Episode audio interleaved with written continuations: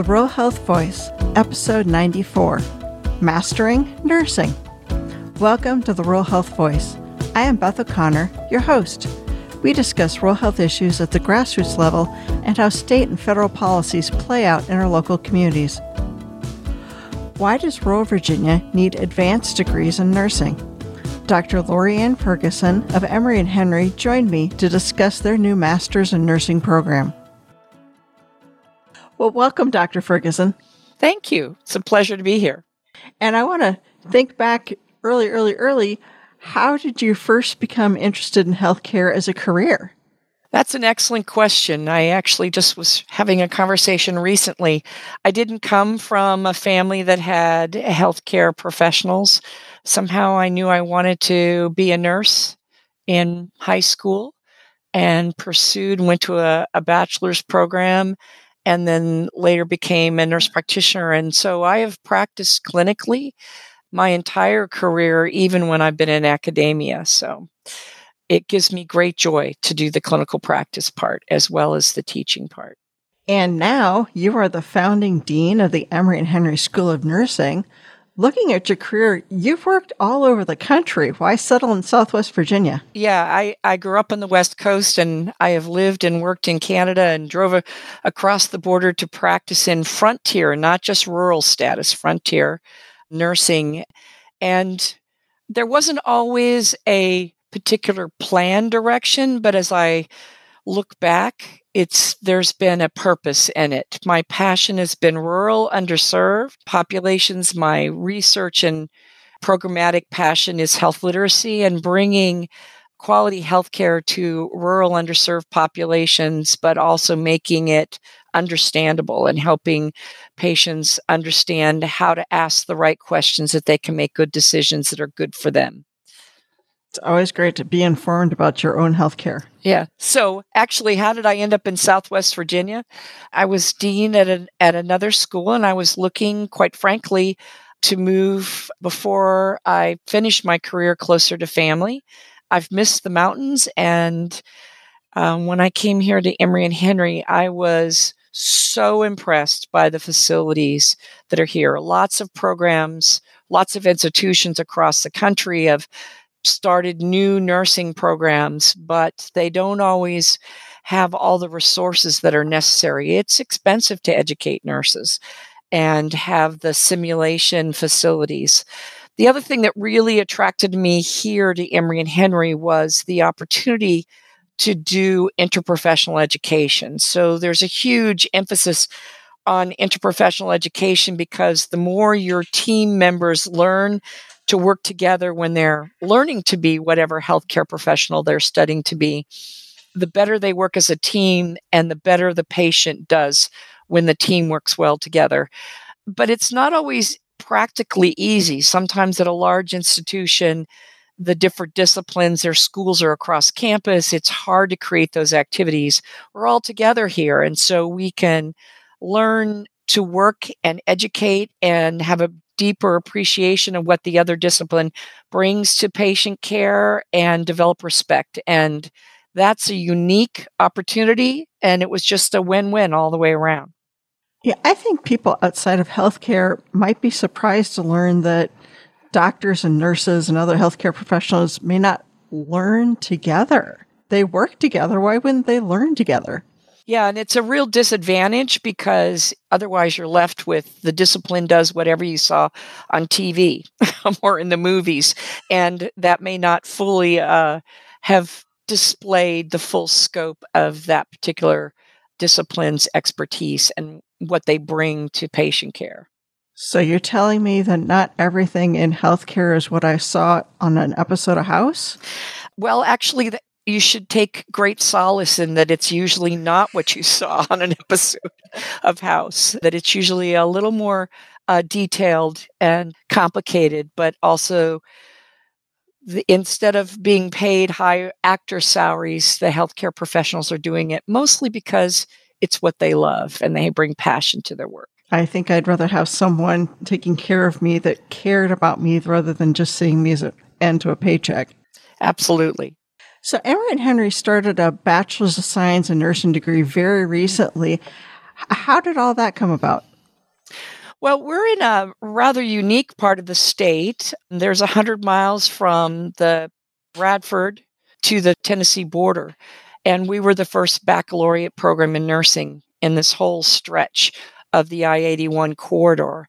And so Emory and Henry has been around since 1836. So they have a long history of educating uh, students at both undergraduate and graduate levels to teach them how to think in the liberal arts tradition.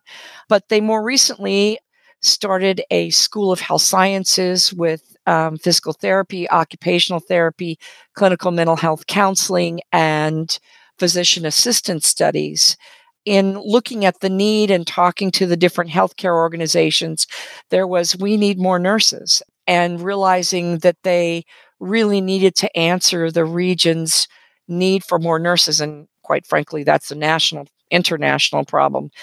Lots of need for nurses all over. And that there was facilities here to be able to to start a program and to educate nurses from this region because we do know that while some of us have traveled and lived all over from where we grew up, most people tend to stay or go back to where they grew up when they um, decide to establish their career and start families or whatever. So, by educating nurses in this region, we would be more strategic in being able to recruit nurses to this region.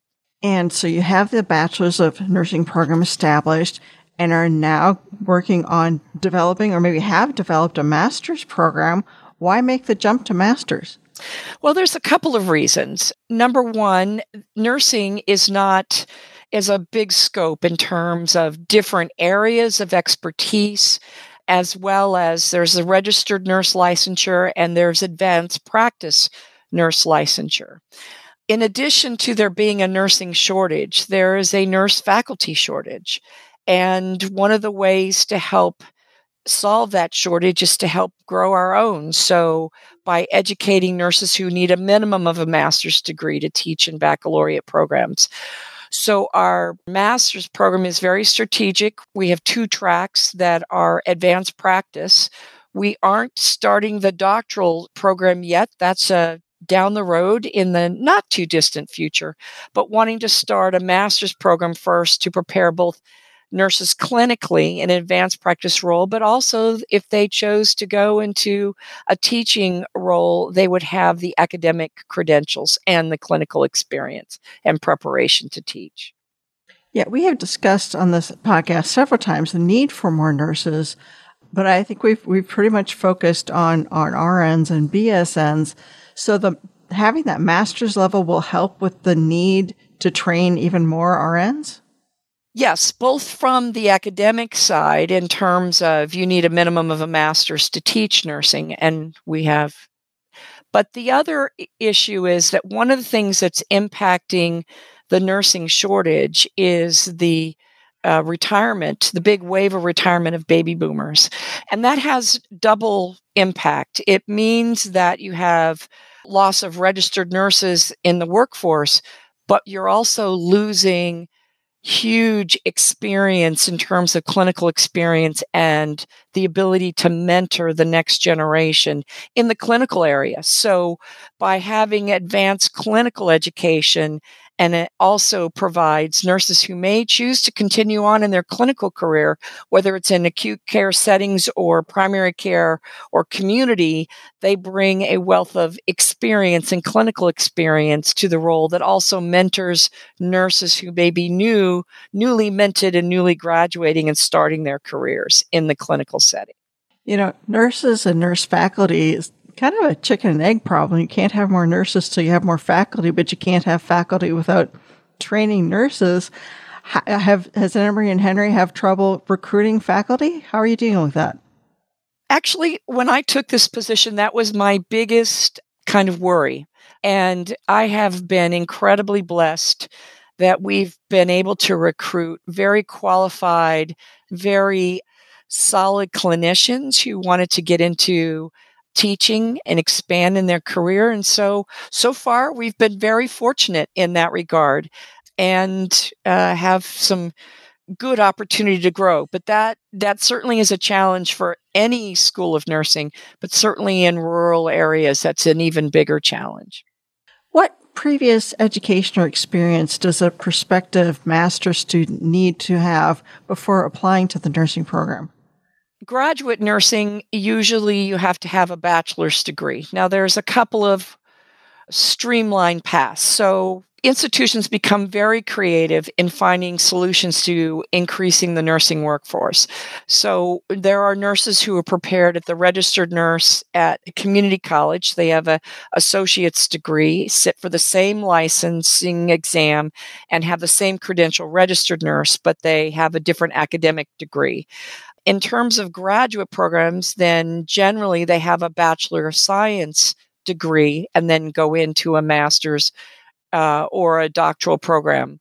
What we're doing at Emory and Henry is not unique across the country, but is a bit unique to this region in that uh, if you are an associate's prepared nurse and you are in our RN to BSN program, um, in the last 12 credit hours of your program, you can apply to the graduate program. And upon acceptance, there are six credits of coursework you can take at the graduate level, at the master's level in lieu of, instead of the undergraduate level. So you get a bit of efficiency. So there is a pathway for associate's degree nurses to go through working on their BSN, but on the way end up in the MSN program with some efficiency. And you mentioned RN to BSN, basically a path for people to move from registered nurse to Bachelor of Science in Nursing. How do you think that program flexibility helps people to become nurses? You know, there's not a lot of careers where you can do something for a little bit and then do something else to get a higher degree. A lot of careers you have to step directly from high school into a four year bachelor's program. How does that work with nursing? So, nursing's a little unique in that there's multiple entry points. It's not necessarily can you kind of change your career, but if you went to an undergraduate program and you came out with a bachelor's in biology, for instance, you would need to seek a program that either took you as an accelerated program, and there are lots of programs like that where you can get your uh, qualifications for your BSN and and qualify to sit for your registered nurse license in as little as a year to, uh, to 18 months. There are also what they call direct master's entry programs where you might have a bachelor's in biology or chemistry or, or some other discipline, and you go to school and you graduate with a master's of science in nursing, but it's direct entry, so you're prepared to sit for the licensing exam. Registered nurse, you're not prepared for advanced practice roles in those degree programs. And, you know, last I checked, someone with an RN or bachelor's in nursing didn't have a hard time getting a job. So, what would they want to think about before determining if they even want to go after their master's degree? So, I think, um, and I should make the distinction between licensure, so there's a registered nurse, and advanced practice nurse licensure. So, that's advanced license. You have to be a registered nurse, and then you get an advanced licensure. And there are multiple degree programs to get you to those two endpoints. So the legal license and the academic degree. So you know sometimes there's a challenge why do i get my bsn i'm i'm a registered nurse at from an associate degree program it has to do with opportunities it also has to do with in terms of clinical opportunities or leadership or administrative opportunities but it also gives you the ability then to go on for graduate education, which opens the door for advanced practice licensure, for advanced clinical work. And it might be, you might be the informatics nurse specialist in your particular institution, or you might choose uh, nursing leadership and administration, and you need to have the academic credential to help further your career, your professional career. I see that the program has both hybrid and in person components. Would students need to live in the Smyth County area? No, our curriculum will be delivered online. With at this point, we're planning two intensives one in the first fall semester and one towards the end of the program. And for for two reasons. One, working professionals need flexibility. They don't need to have to be bound to going to a brick and mortar um, to sit in a lecture. They can have synchronous class delivery, but it can be delivered digitally or online. Um, so it doesn't mean that in a program that's online that there won't be synchronous classroom or opportunities to interact in real time with faculty and other students. Um, but the reason for the bit of hybrid or those two intensives is to be able to deliver content um, that you can't effectively do in, in an online space. So, one is validation of clinical skills. So, we can teach you how to do all kinds of physical exam techniques, but at the end of the day, you need somebody to say, yes, you're doing it right, or no, let's help you perfect that skill and validate those clinical skills. So, programs that are completely online often have a challenge with doing that because there's not an opportunity to be able to say, let me help you learn to do this an easier or a better way, or let me validate that, yes, you are doing it correctly. But the other reason for the intensives is to provide opportunities that are just difficult in the online space. So, again, it's going to be workshop based. It may be uh, skill acquisition, suturing, casting, splinting. Those kind of opportunities are a little bit harder to do where I can give feedback or any uh, faculty can give feedback in terms of, yes, you're doing the technique correctly. Let me help you learn this better. So it also is an opportunity to have that human interaction. So I think one of the things we learned in the pandemic that yes, we can do a lot of things as well, if not better, in the digital space. And there's sometimes we just need that human piece. And nursing is so touch, so human interaction driven that is finding a kind of even the learning of that, the educational preparation requires a bit of the hands-on and interaction with your your classmates, your colleagues, as well as faculty. And then quite frankly, we have such wonderful facilities here to help assist and augment in that learning process that we want to take advantage of those opportunities. So are the intensives held there on site at Emory and Henry? Yes, they will be held here. So what do students do for housing during the intensive?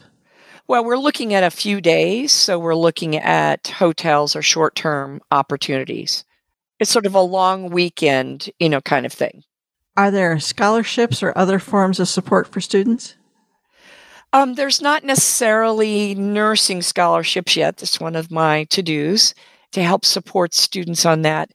There is a, a fair amount of governmental support, even without institutional scholarships, in terms of Health Resource and Service Administration, HRSA, often will pay back loans and provide incentives and scholarships for all healthcare professions, but particularly in nursing, and particularly those um, graduates who choose to go and, and practice in rural underserved areas. So, to sort of incentivize students to go practice in health provider shortage areas, HPSA if a middle school or high school student was pondering nursing as a career, what advice would you give that person? I would say take advantage of any of the opportunities to go and try it out. A health healthcare camps, um, shadowing opportunities, mentoring. One of the things that we've been really fortunate at Emory and Henry is just to be given a lab school grant. So in Southwest Virginia, we are working with Bristol schools, Washington County schools, and Smyth County schools to develop a lab school program that will also help foster students in their high school, secondary, but even middle school. And we'll bring them to campus and help give them opportunities to explore what the different options and different professions within healthcare and making a decision what's right for them. You know, you are now one of several podcast guests that when I ask that question, they say, you know, find a mentor, find someone to shadow. So, what do you think the Virginia Rural Health Association could do to encourage healthcare professionals to serve as those mentors? I, I think, you know, there are some times where there's financial incentives. I think often the people who volunteer to do this, I tell people, all the time when they volunteer. You say you don't have enough time, And then you go and you do the volunteer, the mentoring relationship, and you realize you didn't have time not to do it. I mean, I have always found that I probably gained as much, if not more, than the mentee did from the experience.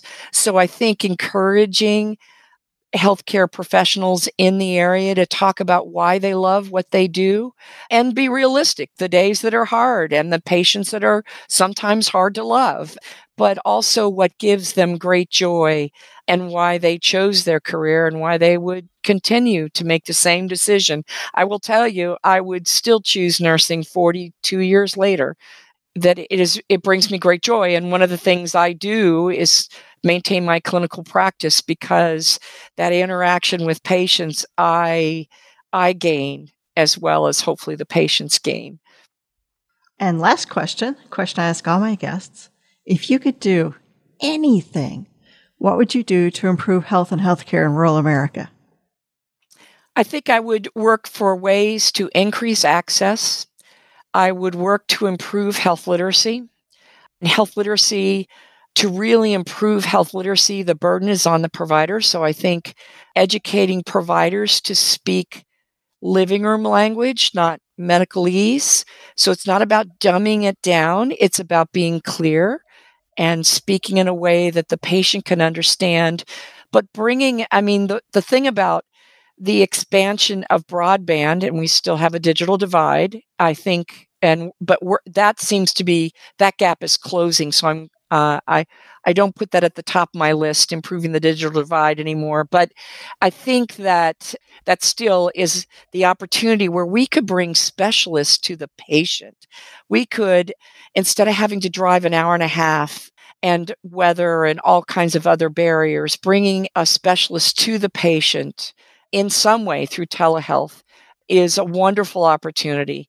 So increasing access and helping providers speak clearly and helping patients understand what their choices and why a particular recommendation is preferred by the provider in helping them make choices that they can navigate and control their own health. Well, thank you, Dr. Ferguson. We so much appreciate your time today. Well, thank you for this opportunity.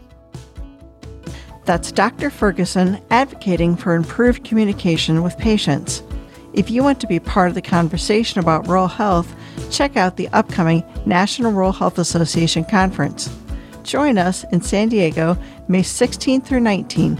For details, visit ruralhealth.us.